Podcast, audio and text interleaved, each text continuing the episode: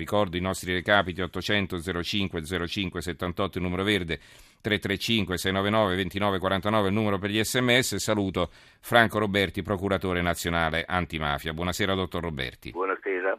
Dicevo prima il livello di allerta è stato innalzato ovunque, anche in Italia, eh, aeroporti, stazioni ferroviarie, anche altri obiettivi cosiddetti sensibili. Allora le chiedo se è una reazione, diciamo, in qualche modo automatica dopo quello che è successo in Francia, oppure ci sono elementi che fanno temere che dopo Parigi seguiranno altre azioni di questo tipo in altri paesi europei? No, credo che sia una reazione doverosa, e quindi automatica ma doverosa perché in effetti eh, c'è il rischio di atti emulativi e anche della diffusione di queste attività criminali nel, paesi, in altri paesi europei e quindi anche nel nostro. Quindi è giusto alzare il livello di guardia. Sarebbe anche giusto, come ha proposto il Ministro dell'Interno, intervenire sulla normativa per avere norme ancora più incisive di quelle che peraltro già abbiamo e fra queste devo ricordare, ma purtroppo vedo che non è nell'elenco dei provvedimenti indicati oggi dal Ministro Alfano, l'idea di affidare il coordinamento delle indagini giudiziarie alla Procura Nazionale Antimafia che dispone già di tutti gli strumenti per poter attivare questo coordinamento. Peraltro lo stesso Ministro degli Interni a settembre scorso si è espresso in modo assolutamente favorevole per questo coordinamento centralizzato giudiziario affidato a un organo centrale quale potrebbe essere appunto la Procura Antimafia. Quindi diciamo una direzione nazionale antiterrorismo all'interno della Procura Antimafia, questo più o meno... Esattamente, esattamente così, un'articolazione della Procura Nazionale Antimafia. Sarebbe inutile creare una nuova Procura Antiterrorismo che sarebbe soltanto un duplicato con duplicazione di spese, di costi, di mezzi, di personale. Tanto più che la Procura Nazionale Antimafia dispone già di tutti gli strumenti di conoscenza e anche per elaborare delle ipotesi investigative e degli atti di impulso di indagine nei confronti delle procure distrettuali antimafia e antiterrorismo che già esistono, perché non dimentichiamo che già la competenza per i reati di terrorismo è affidata fin dal 2001 alle procure distrettuali. Quindi si tratterebbe di completare l'iter normativo affidando alla Procura nazionale anche i compiti di coordinamento antiterrorismo e sarebbe importante anche sul piano delle relazioni internazionali, oggi che giustamente si parla tanto della necessità di scambiare le informazioni, di far circolare i dati di indagine, ecco, avere un interlocutore nazionale, centrale, che possa interloquire e dialogare con gli altri organismi internazionali sarebbe secondo me molto importante.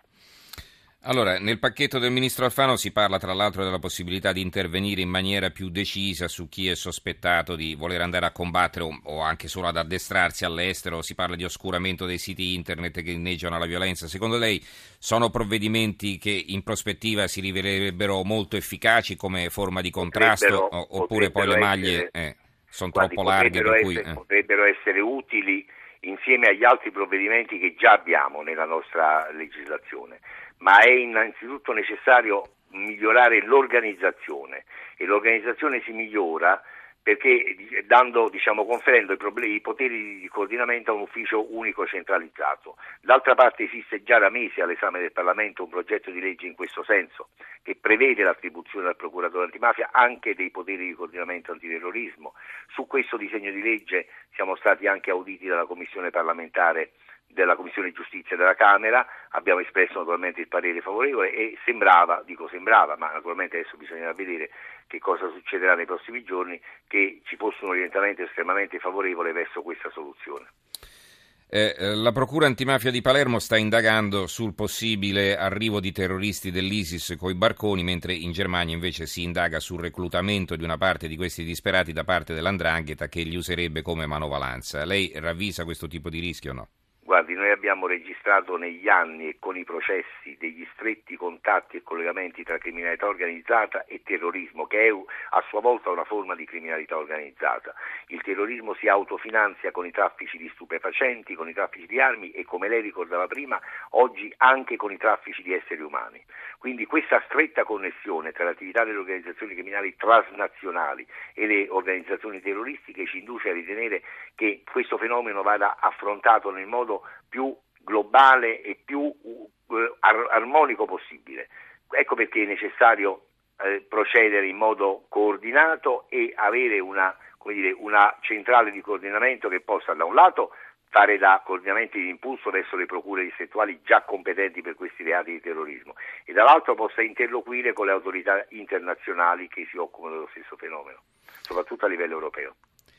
Senta, la domanda è un po' peregrina perché naturalmente eh, si va a sensazioni, no? però eh, quando succedono questi, questi, fatti come l'attentato, come la strage di Parigi, insomma tutti quanti pensano e se accadesse da noi. Allora eh, si vive già con, in maniera preoccupata per tante questioni, insomma, legate ai problemi economici, ai problemi del lavoro, eccetera, e poi diciamo subentra anche questa preoccupazione aggiuntiva del rischio che magari uno prende la metropolitana e salta per aria. Allora, eh, sono rischi eh, latenti, concreti, eh, possibili? Lei come li definirebbe?